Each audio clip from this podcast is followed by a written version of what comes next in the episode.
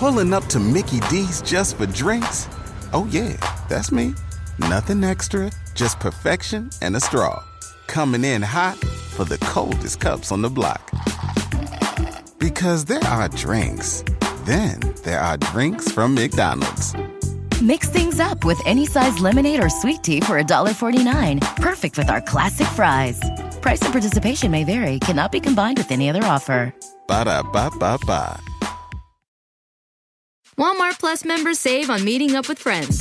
Save on having them over for dinner with free delivery with no hidden fees or markups. That's groceries plus napkins plus that vegetable chopper to make things a bit easier. Plus, members save on gas to go meet them in their neck of the woods. Plus, when you're ready for the ultimate sign of friendship, start a show together with your included Paramount Plus subscription. Walmart Plus members save on this plus so much more.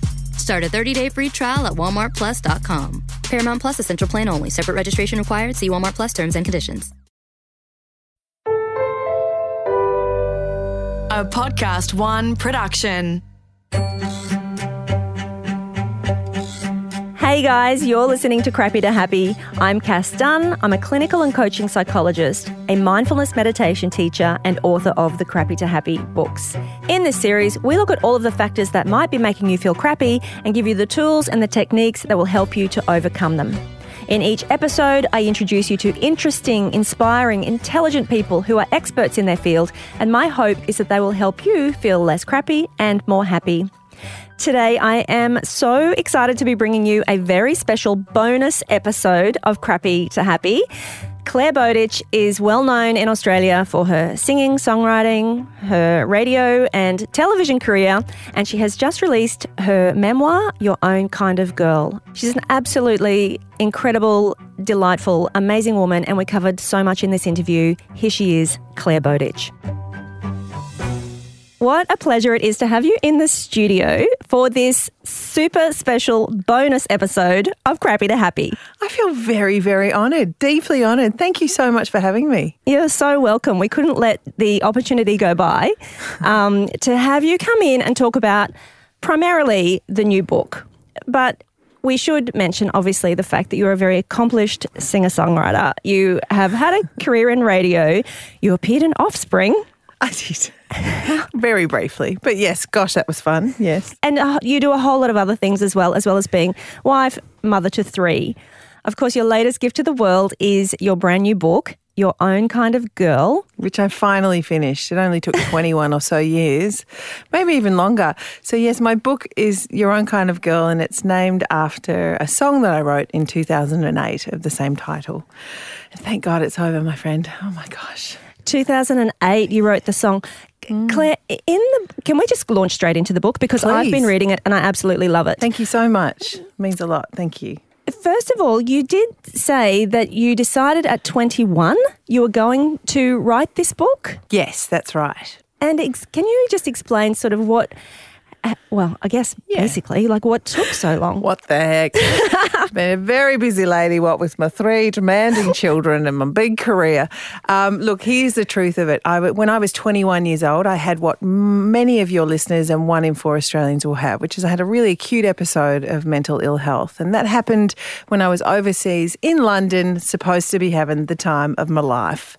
Oh my God, it was the opposite. Um, and just to give a quick context, you know, it took obviously about 20 years to work out how to tell this story. So I do it better in the book. But um, just to put it into context for our dear listener, I went overseas with a broken heart. You know, I had been with a chap who I adored for many years, and we were in that silly, codependent young relationship where you probably should have let each other go a little while ago, and you didn't.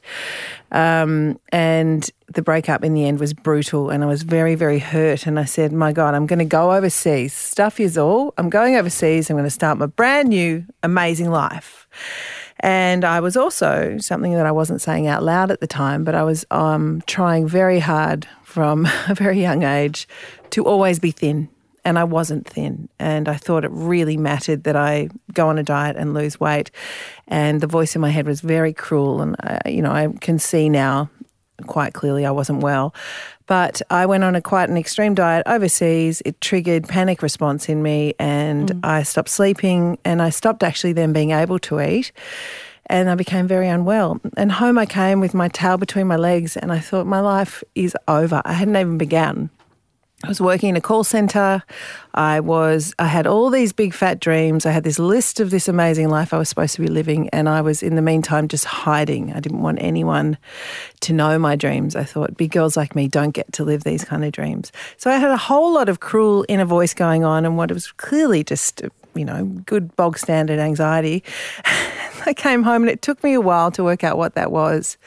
But in my recovery, and it was a good slow but good recovery. So that's the, the message that I always get out there. I never had to go back to that place again, um, not in the same way, because I learnt to manage it. And in that recovery, I promised myself one day, if I do get well, when I'm really, really old, I'm going to write this book. And really, really old was 40. and here we are.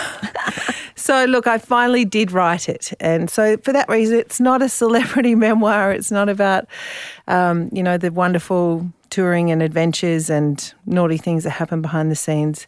It's about being a human being who wants to live a big life and wondering how the hell do you do that? And I'm so glad that you did write the book because your story is so, I mean, it's deeply personal, but it's also universal. In some ways, would you agree? The story, you talk about the stories we tell ourselves. That's a theme throughout the book. Yes. And that is like we've all got these stories that we tell ourselves. Correct. So yes, I do think I do think that these are very common stories, and we don't like to speak about them in their detail too much because we think that we're weird or that you know we're especially broken or something. What the truth is, we as human beings, we are storytelling beasts. That's mm. part of our survival mechanism. Our old brain, our our lower brain, um, you know, our survival brain is carried across generations and it's there to keep us safe. And it tells us stories about how we're unsafe and how we need to belong. And those can be very useful in certain situations, but day to day in the modern the modern era, um, we're tempted always to forget we do also have a higher brain. We have the ability to tell ourselves better stories. Now, I realise that I can't control circumstances, but what my my you know the greatest gift, I guess, of this really quite a terrible experience um, as a young person was realizing that I do have some say in the second story I tell myself. I like that. And Clare, the other thing that you pointed out, like one of the big stories, and it's a theme also throughout the book, is this idea, and you just said it then um, b- big girls can't have amazing lives. They can't have big dreams. And there's this, uh, I mean, you were obviously blessed with a beautiful um, uh, singing voice and songwriting ability and you know amazing talent intelligence but there Keep was this going, story. Darling. There, there was this Yeah, story. liking this that list. It, but the but the most important thing about you was the size of your body. Correct. So that was a story I told myself. And to be very clear, this is not a true story, but it's not a story that I made up on my own. No. These are the stories that we absorb from the society around us. And they're just a very normal, again, a really normal part of um, an, a very normal thing to pick up in a commercialized society where we're constantly presented with fantasies about our better life and, you know, our, our magical um, future selves. When in those advertisements, the women don't look like me. They certainly don't. Um, there were certainly no role models in my young life besides, you know, perhaps Miss Piggy and the hiya. You know, there was that kind of strong role model, but there was no one I felt who looked like me or had. I always felt too much. You know, I had too much spilling over. And what I picked up from society, and I know that this is deeply, deeply common, and we. I'm just going to articulate it. The message I picked up as a kid, with a in a in a big big, healthy body, actually, a healthy, strong body. The message I picked up was that body was wrong. That, that people who won in life were the ones who could contain their body size, could contain their feelings, could contain their aging.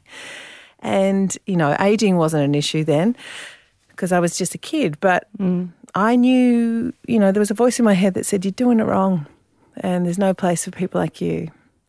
And that competed with this longing that I had to sing and to share stories and to connect with people and to ask questions. So, you know, that that is the story that I wanted to write, um, just really as a as a tale of of um, hope and encouragement. Yes. And you're quite right. I I'm similar age to you, and so growing up, especially you know In the our eighties, in, in the nineties, 20s, 30s. in the nineties. You're right. It was the supermodel kind of Yeah. era. Everybody, every it was every diet. Uh, uh, the, we- the most weird, wacky. Can we just go through a list? I don't know about you. I did every diet and and I want to say, you know, we know now under a health at every size framework that these, you know, that diets are really if we want to be healthy, um, you know, we this is not the way to go. Extreme measures is It not i- the way to go. it is not the way to go. I didn't know that as a kid. I went on my first serious diet at the age of a very young age, and uh, with it under a doctor's supervision, I lost a dramatic amount of weight, and then I was trapped in a cycle for the rest of my teenage years of wanting to get back to this fantastical weight, which included, can I just say it? So there was like the cabbage soup diet, uh, not the Israeli diet, but um, the the Israeli military diet was was one that was popular at the time. It was all the ones in the magazines. It was the Atkins. It was the um, Beverly Hills diet. Beverly Hills diet. Thank you. There was the um, WW more than once, many many times. I was always very, very proud that I didn't go to Gloria Marshall, but I think that's mainly because I just couldn't afford it really. So there were just these dozens of diets, and I I say it playfully because God, you know. There are many women in society, and now increasingly men who've been there as well. Hmm. I just wish along the way that someone had known to tell me that there is an alternative, that you don't actually have to be any particular size to live your dreams in the world. Hmm. That when I'm thin, I'm not better than when I'm fat, and when I'm fat, I'm not wrong. You know, that mm. this is just I, I have a what I like to call my piano accordion body. And it sings its little song and it goes up and down the scales depending on whether I'm giving birth in that particular mm. year or whether I'm going through, you know, anxiety or stress and I'm I'm leaning on food or, you know, whether I'm happy and on holidays. So I'm I'm at peace with that now, but it took me a really long time. Tell me about you. Have you always been? Because you're you're a registered psychologist, so Yes. and I know that perhaps you don't want to you know, be talking about your own story too much, but I am really curious. Look at you turning it back, interviewing no, the interviewer. Well, Um, well, I so- feel less alone when I hear other women talk Yeah. about it. So. I um uh, yeah, I've talked about it a little bit before growing up in that era, and especially, like you said, adults around us modeled that behavior. So we very much, I, I too, absorbed that message that this was the this was what you got you approval and validation. This is what was attractive. This is what this is how you needed to look. And I was, um, I can, I I had what I would call an eating disorder uh, not otherwise specified, to use psychological lingo, EDNOS. NOS. Yeah, eating disorder, NOS is Yeah. what it's called. It's when you don't have anorexia, you don't have bulimia, you know, you don't have a binge eating disorder, but you have a very, very, very unhealthy relationship with food.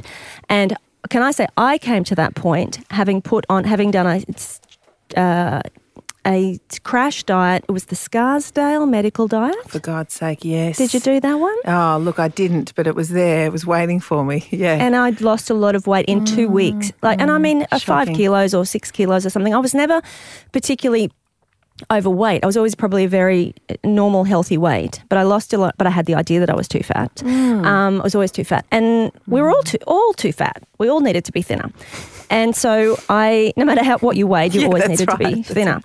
And so I, I did that. I lost a lot of weight. I was at the time f- at uni. I was working jobs on my feet all day, and I just kept this low weight. And then I got my first full time job where I was sitting at a desk for from nine to five, and I put on two, I think two kilos, two whole kilos. For those of you who've never weighed yourself, look, in the context of a human being, that's not a lot of weight.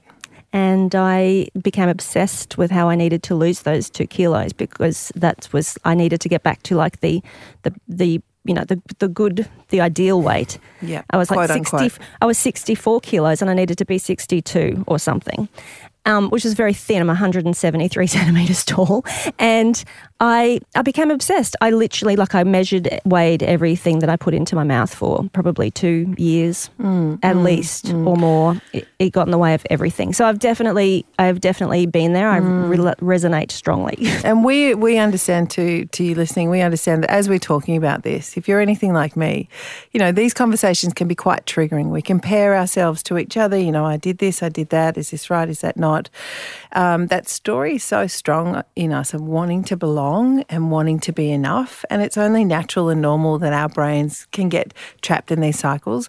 But what you just described then of that you know that we forget how clever our brain is if we are not eating enough and if we are putting an extreme amount of pressure on ourselves uh, there is a healthy part of our brain that says excuse my language this is bullshit you know friggin eat something and then we mm, very naturally overeat then and then we accuse ourselves of overeating we can get caught in this terrible ping pong that for some of us myself included lasted for years Yeah. and because i didn't look thin uh, or f- you know fat or I was just kind of quite uh, you know just I was not so extreme on either side that anyone around me went ah she has an eating disorder. We did not know in the 80s and 90s and that and even in the noughties that you don't you can't look at someone and tell whether or not they've got a wacky relationship with food No. or whether they're suffering because of their relationship with food.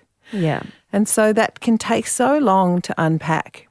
Um, I think we don't, again, I think most people at some point in their life will have some struggle with something that is in this realm of, you know, it's a tricky secret, using something to cope and you're in there on your own. What we don't often talk about is the way we use diets to cope. We talk about using food to cope. But for me, if I look back at my, you know, my childhood self and my early 20s self, diets offered this story of hope, real potential hope that one day when I got thin, my real life would begin and I would have permission to shine in the world. And it took me a long time to realize that I have permission to shine anytime I want to shine. Yes. You know, that's the- the message. and it is, you know, the we're all scared of criticism. Mo- m- what I'm seeing more and more is it's really me who criticizes myself more than anyone else, and that's why I named my inner critic. And that- Ah. that's right. So I named my inner critic Frank in the twenties, and started telling my inner critic to f off Frank, foff. That was my thing, and that has been the secret of my success. And you're welcome to take it. And I apologize to anyone called Frank. You can call your critic anything you like. But when that awful voice would come up, I would say, hang on a minute, no, get in the corner. You know, that voice is just there to try to protect us. And it sometimes goes a bit rogue. So we're the adults in the room. We get to tell it where to go.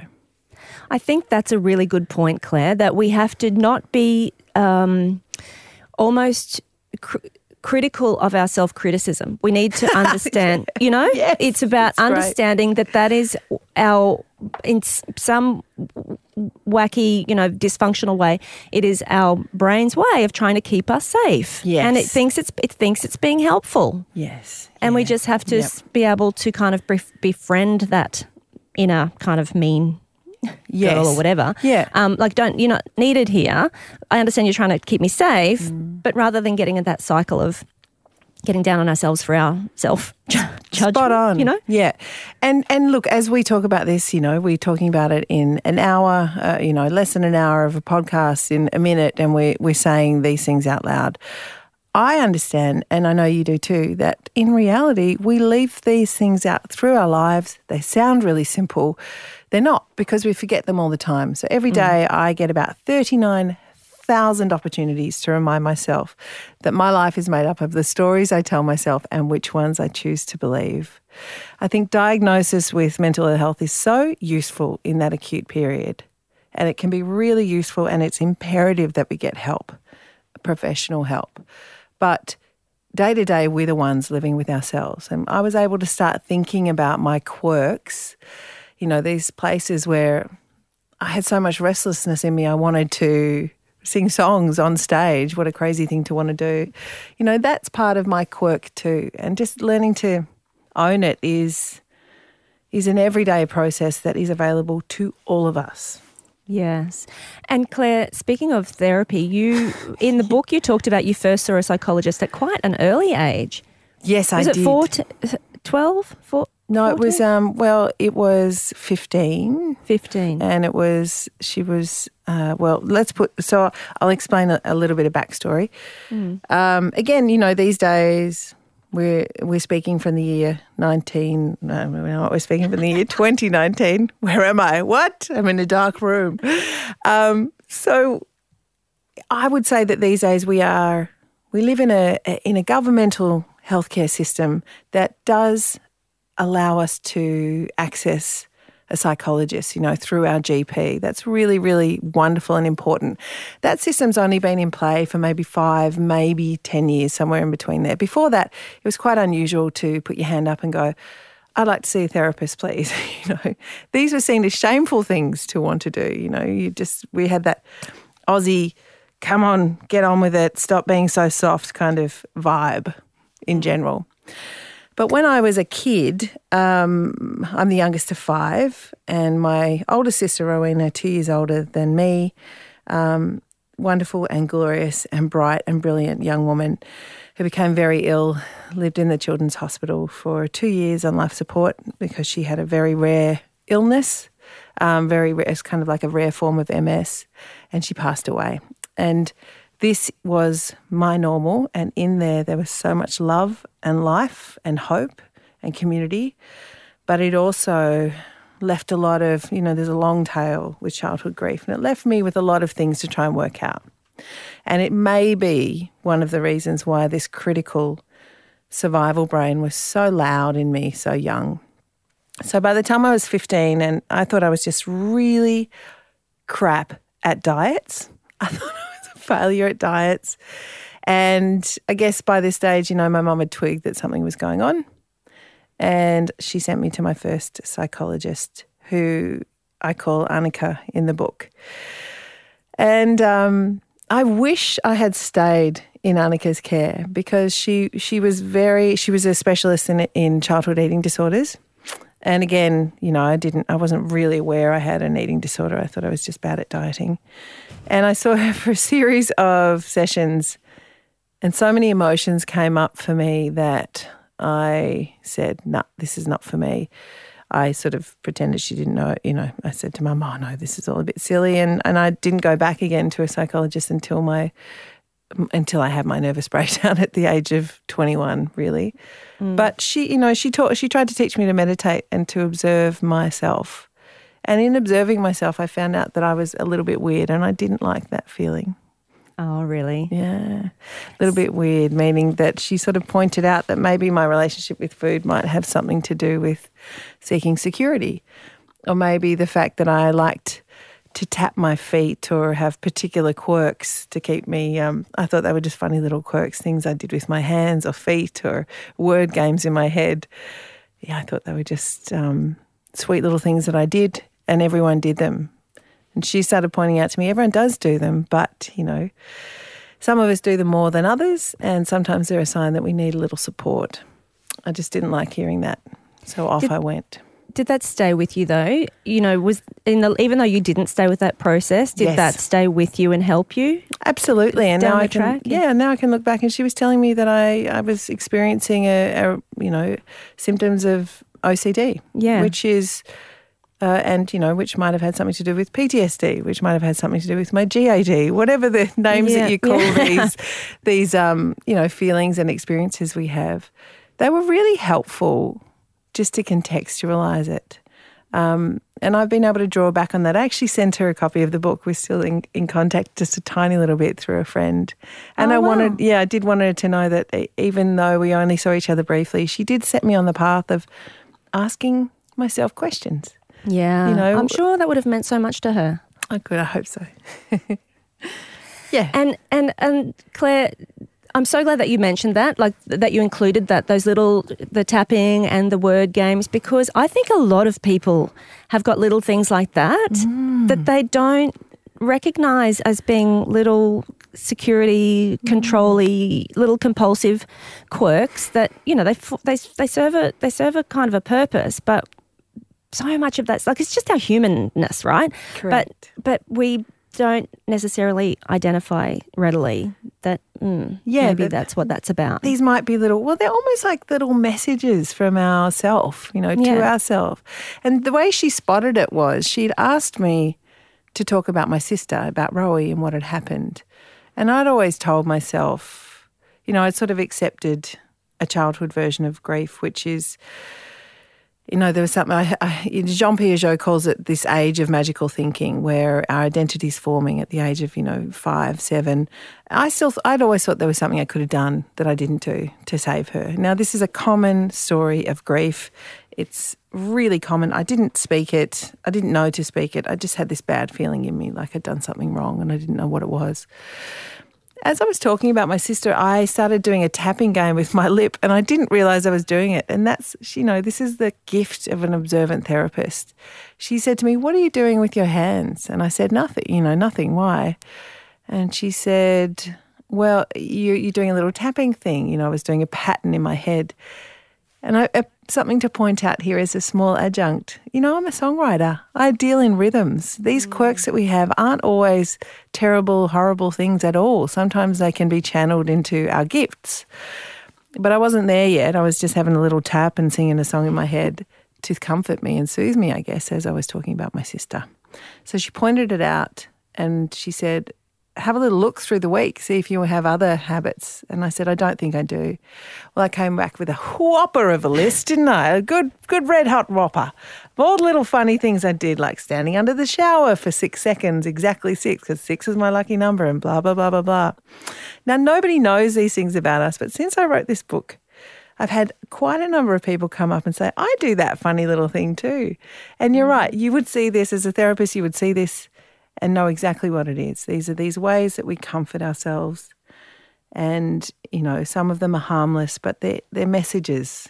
Like I'm doing a bit of tapping on this promotional tour, you know, with the with the um, talking about this book. It's quite hard to go back into this space, and I'm aware all the time that I've got these shared stories. I'm talking about our family, but I'm just one member of a really big family, and it's tough to lose someone in your family. And uh, the the only reason I would go back and talk about it is because I have something.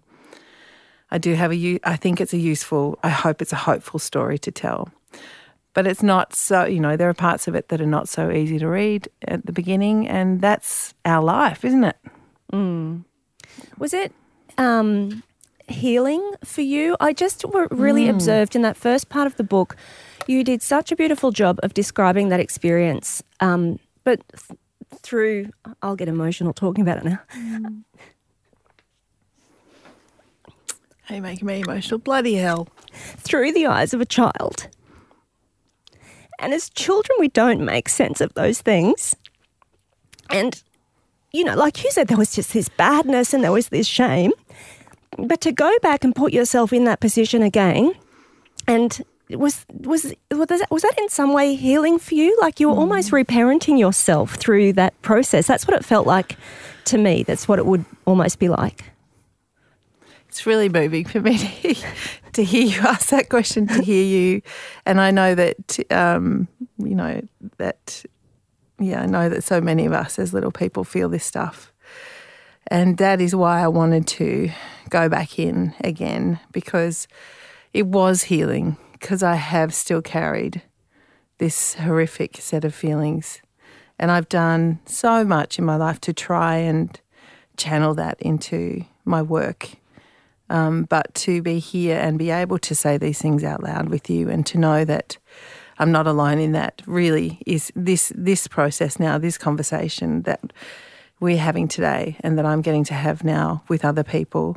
I'm finding that healing because it's Yeah. giving purpose to yeah, to, it's giving purpose to to having said it out loud. Yeah. And that's why it took so long. You asked at the beginning, you know, we were in a lighter mood then, and you asked at the beginning, why did it take so long to write? And that is the, this is Yeah. the truth of it. That I knew I had to be strong and steady in order to go out and speak about this stuff. But at the same time, we're all kind of always a work in progress. I also Oh, get that gosh, sense yes. that you know, like I'll write this when I'm when I've dealt with this, then I'll talk about it. Like when I'm when I'm fixed this, then I'll talk about it. We never kind of quite get to that fixed. Oh fixed gosh, stage. no, not at all. I hope you're enjoying season four of the show. And hey, I would love for you to check out my brand new YouTube channel where I'm sharing even more tips on how you can feel less crappy and more happy. It's youtube.com forward slash Cass Dunn. So come over, check it out. I'd love for you to subscribe. And if you haven't already taken my free seven day happiness challenge, you can sign up for that at cassdunn.com forward slash happiness. I did a television show yesterday and it was wonderful show, but I had about two and a half minutes at the end to talk about this experience. And, you know, it came after this sort of package, you know, when they package up your your life um, in 30 seconds to explain who you are to an audience who are at home and may never have heard of you. And um, gosh, I walked off feeling so wobbly with all the same old stories about how I didn't do it right. And I said the wrong thing too. I sort of was trying to tell a story about how my parents always taught me it was our insides that matter, not our outsides. But instead, I said on national television, my parents taught me that it's my outsides that matter, not my insides. And nobody pulled me up on it because the clock was ticking and we were all about to go out. Um, you know, the next show was coming. And so it's you know I'm still taught. I, I, would be tempted to torture myself about that, and I did have a, a little bit of torturing myself. But now that I've spoken about my Frank, and now that my family and friends and my husband and you know everyone knows now, I've said it out loud. We can we can have community of friends who can remind us. I still need that reminder all the time that I'm just doing my best. I was yeah. always we will always have a Frank. When I say I'm cured from acute anxiety, I mean that I never had to go back to that wall upon wall upon wave upon wave of panic attack in which I couldn't function. Mm. Never had to go back there. But that doesn't mean I'm not always managing my sensitive, creative nature. And I think that's that's that's a there's a gift in that lesson too, isn't it? Like I can't remember what the the exact quote is, but it's like you're allowed to be you're a masterpiece and a work in progress all at the same time. I don't remember the who said the quote, and I've probably got it wrong. But you know that quote. Do you know when you said you're, that, I was thinking, I was thinking, I don't, I don't know that I. Uh, what did I say that? Did I? Because I'm. That sounds really like a good thing to say. But I was flicking through my book secretly here, going, "Where is that quote?" No, not, no, not, you, not your me. quote. Somebody else's quote. I don't remember who said it. But it was, okay you know, this is yeah, we are, we are all things. um, I, I, write it in a chapter of my book. It's called Storms and Other Weather Patterns. And I try to have a little stab at this concept that we don't really understand a whole lot. If we're going to be really, really honest, we don't understand a whole lot yet about treating and managing mental ill health. Because so often we fail to include in the conversation not just the storm, not just the the weather, you know, the, the weather pattern, the, the hail, the, the, the awful bit, but also the other part of it, the sunshine, the rainbow, um, you know, the, the part that allows us to connect more deeply with human beings as well. And I, you know, we don't even know why so many mental Ill- illnesses are like Venn diagrams. You know, this one oh, and the yeah. other one, they all share these set of symptoms, and often in a you know in a medicalized model, which is very useful, you know, um, for for many people. The medications that we give to people who are experiencing mental ill health are often the same for different diagnoses, and what else is true is that it might work for one person, it doesn't for another. And I guess I say all of this by way of saying A, it's really important to have a good professional who cares about you and your team. But B, there's so much we don't know yet. And we're, we're having a conversation today and in the world about where, where is the Venn diagram between what we call genius or brilliance or, you know, our higher selves and what we call mental ill health. Mm. And, and, and it's going to be an ongoing conversation, and it must be. But, you know, what really helped me um, was not finding a name for what was wrong with me in terms of a clear diagnosis, but was a little book by a lady called Dr. Claire Weekes where she just lumped it all under the topic of nervous suffering. And she was an old Australian, you know, post war progressive frontrunner. She's the first woman in Australia to get a doctorate um, from the Sydney University. And she had this, she was a GP with a technique that helped people with what she called nervous suffering. That is what helped me so much. Just one little book that said, uh, this is just a normal, natural thing that your body's going through. You might feel sensitive, weird, shaky. As she went through the list of symptoms, and I finally went, "Oh my gosh, yes, that's me. I'm not nuts. I'm actually going through a human experience, and I'm going to get well." that uh, common humanity. I think. I think that's what is really is such a gift in your book as well, because it's the gift of humanity of knowing that you're not the only one. You know that other people have experienced similar things. Even the the way that you describe the voice in your head, because we all have the same voice, and like you said, we don't speak it out loud, and we all think that's something weird and quirky about me, and you wouldn't ever share that with somebody, but when you do. Suddenly, everybody says, "Oh yeah," I say that. Yeah, that sounds exactly like the voice in my head. One of Yeah. the things that helped me call it out too, and I'm going to, you know, I've- say this carefully um, because I'm going to talk about parenthood just for a sec, if that's okay. And I know that for many people, you might want to be a parent and you don't get to be, or for many others, you have no interest in being a parent and you're just sick of people always crapping on about it all the time. So neither, you know, but I've I love that disclaimer. I feel for both of those things because I'm going to just talk about my experience in a way. One of the things that made me feel brave was having something to be brave for. And that could be almost anything, you know, something that's meaningful. And for me, this, this, it was the age of 27 that I got really gutsy about my career because I knew then I was going to, I was 26 actually, and I was going to become a mum. And I thought, I can't be the only woman who's had this struggle.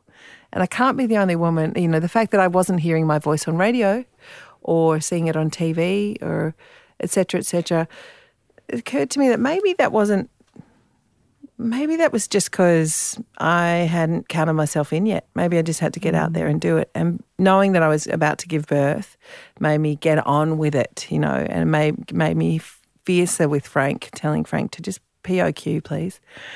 I remember the first time I was ever on TV and you know, I just wanted to run, run, run, run, run for the hills. Um, I was on a TV show. It was actually Paris and Nicky Hilton were guests on the show. I had no idea who they were. It was Roy and HG. Um, the manager of Nikki and Paris said, you know, thought that they were being spoken to disrespectfully. There was all this hoo ha going on. He was about to pull the show. And we are about to, we'd just gotten on the show because our friend Jake worked on the show and somebody had cancelled and he said, get down to the studio, you know, you can be on TV for the first time. So off we went. Look, every bone in my body wanted to just hide under a rock. Um, everything told me I was going to do it wrong. But I was able to draw on my bravery because I thought, I'm just going to try and be an example in the world of, you know, someone who gave it a crack. I don't want to wake up at 50 and say I didn't give it a crack. And it was kind of that simple. So if anyone's listening and they're wondering whether or not, you know, they have the, they have what it takes to give it a crack, look, you pro- you might not, but why not give it a go? Have a crack anyway. yeah. Then we'll work it out. We'll work it out as you go along. Um, Clare, I just wanted to ask you too. We talked, just going all the way back to we talked about that 80s, 90s kind of diet culture. And, you know, w- without going into all the detail, you know, you went on a diet at a young age, lost a Oh, yeah. lot of weight, and got a lot of approval and validation, you know, from school teachers and friends, parents. And so it's, you know, it's really, you can understand why we absorb the message that thin is good. But do you think much has changed? You you Hmm. have obviously, but on, in our society, do you think we're moving fast enough to, like, to change that? Society, I think it's extraordinary to be where we are in society. The fact that you and I, two women, get to have this conversation here today, and there's this thing called the internet on, upon which this conversation will be uploaded, and anyone, anywhere in the entire universe, a world, sorry, let's just say uh, Earth. Well, maybe more. Who knows? Anyone anywhere could listen to it with the technology to listen to it. That's wild. And that reminds me, we've got half a chance um, in a way that we did not in a mainstream society where there was no internet. You know, so the, uh, once again, the fact that we have conversational and and um, structured, rigorous, research-based frameworks like Health at Every Size, um, and we have universities uh, still, you know, sort of able to do research into the nature of our body, our ability to to um, deal with weight, and so on. Um, and deal with weight meaning why does somebody, you know, why did me and my brother eat the same amount and I put on weight and he didn't? Um, you know, these things all give me hope. It might be that I have a special ability to survive. You know, at the moment in our current uh, conversation around what we call obesity, we don't have much positive stuff in there. The truth is, as a pretty healthy, happy woman whose weight does change, um, you know, I the challenge is to be kind to ourselves through all of our different iterations. Yes. And so you, your question was really, have we changed enough, and are we in a good place with it? Um, of course, we've got a long way to go. You know, I st- in in all different areas of representation, um, we are still a very narrow culture when it comes to which voices we elevate and which mm. voices we don't, who we allow to climb up the ranks and who we don't. And this plays itself out in politics, in the arts, in e- everywhere, you know, in every in every working environment and in every cultural environment in countries and everywhere power is this is this is a conversation we can have. So you can see i, I never think about my body anymore in the context of one little woman who goes into you know your local department store and can't quite find her size there it's so much bigger than that for me um, it's about whose voices we allow to be heard and Yeah. so I don't, of course, we're not there yet. Of course, we've got a long way to go. But I am pleased that at the very least, I can tell a story like this out loud and we get to have a conversation about it. Oh, I'm so glad that you did. And what a great reminder, too, and for me as well, that we all have a responsibility to use our voices and our platforms to make sure that we are elevating the conversation. Yeah. And even if we're not, like, can we at least make it interesting, guys? You know, you know what I mean? Like, because sometimes in this pursuit too of, of trying to be better and more and so on, we really, you know, we forget how to have a bit of fun as well. So, Yeah. so, um, you know, I, I like to, I like to think that life is for living, and we know that life is pretty short, and we don't want to waste it worrying that you know we don't fit here, or we don't fit there. I, I really look forward to people being. I mean, I love a bit of a bold, a bold woman or man at the dinner party, or human being at the dinner party.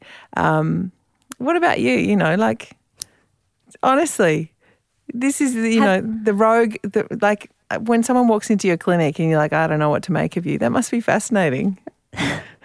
I find everybody fascinating. That's why you can do what you do. Yeah. Yeah, I do. I find every I find people fascinating. I love having the opportunity eh, outside of the clinic. You know, I I love this opportunity to speak to so many people about so many interesting topics. I want to make sure that everybody knows not only is your book fabulous, and I haven't finished reading it yet, but in my attempt to get it closer to finished before I had the chance to talk to you, I downloaded the audio. I downloaded the audio book and I listened to it in the car on the way here. Thank And you. I want everybody to get the audio version of this oh. book. The fact that you have the, the connection of the, the story to the song, the fact that you've actually played the lyrics, the old tapes from your childhood, and you know the, the fact that you've actually edited in, like subbed in the actual tapes. It's just, it's stunning. You've done such a beautiful job, oh my Clare. gosh, guys, it means so much to me because my goodness, the um, the, the you know this story is a story of some of the origins of the songs and when it came to recording the audiobook my husband Marty who's my producer and and you know this we we didn't really get to it but there is this element of our love story in there, and it had to be because he was my bandmate, and you know our love story was not very straightforward. It was quite a curious one and quite a you know fortunate one in some ways. But I'll leave that for the book. The two of us said, let's do this together. We'll go to our little home studio out in the burbs in Melbs. And we sat down and honestly, we, we thought this was going to be a walk in the park. I'd just sit down and read the book, you know, that's what I do. I read the book. It's fine. Oh, the struggles I had with A, trying to do silly things like get my mother's accent and B, not weep and weep, you know, as I went through these emotional bits. And um, it really, it really was a very big project. And you're the first person I've spoken to who's heard it. And it just means the world to me that you enjoyed it. Thank you so, Oh. so much. I would tell anybody buy the book for sure, but also listen to the book. It's it's amazing. Maybe we could do a two for one. Oh, I wish I wish I had control over these things. I so appreciate it. One of the funnest things about recording the book was getting my mum in, and because you know f off Frank, there's a swear word in there, and my mum's a pretty um, gorgeous and straight up human being, Dutch, and she she was in the studio we wanted to do some extra things like like add mum's Dutch apple tart recipe, you know, to the end of the book. I haven't and, got there yet. yeah, you haven't got you got that to look forward to. And I also wanted to, you know, just just to be sure that we we're not leaving people with nowhere to go, I, I, I got my friend Dr. Charlotte Keating, who's a wonderful psychologist, to come and help me write a, a, letter at the end to anyone who's still struggling or anyone who needs further resources. So I wanted to make sure that was all there. But we got my mum in to read the Dutch apple tart recipe, and while while she was there, I also got her to do the language warning at the top of the book. And um, my mother speaks like this, but she's she's anyway, it just cracked me up. It was very special to be able to get her in there and give her a little role to tell everyone that her mom, her daughter is a swear bear. And, um, you know, if you got kids around, maybe keep that in, in mind. But thank you so much, Cass. It's been a real honour and pleasure to be here. It's such a beautiful, beautiful thing that you're doing in the world. Thank you. Thank you, Clare. It has been my absolute privilege. Thank you so much for making the time. And um, everybody go and get the book. Lots of love.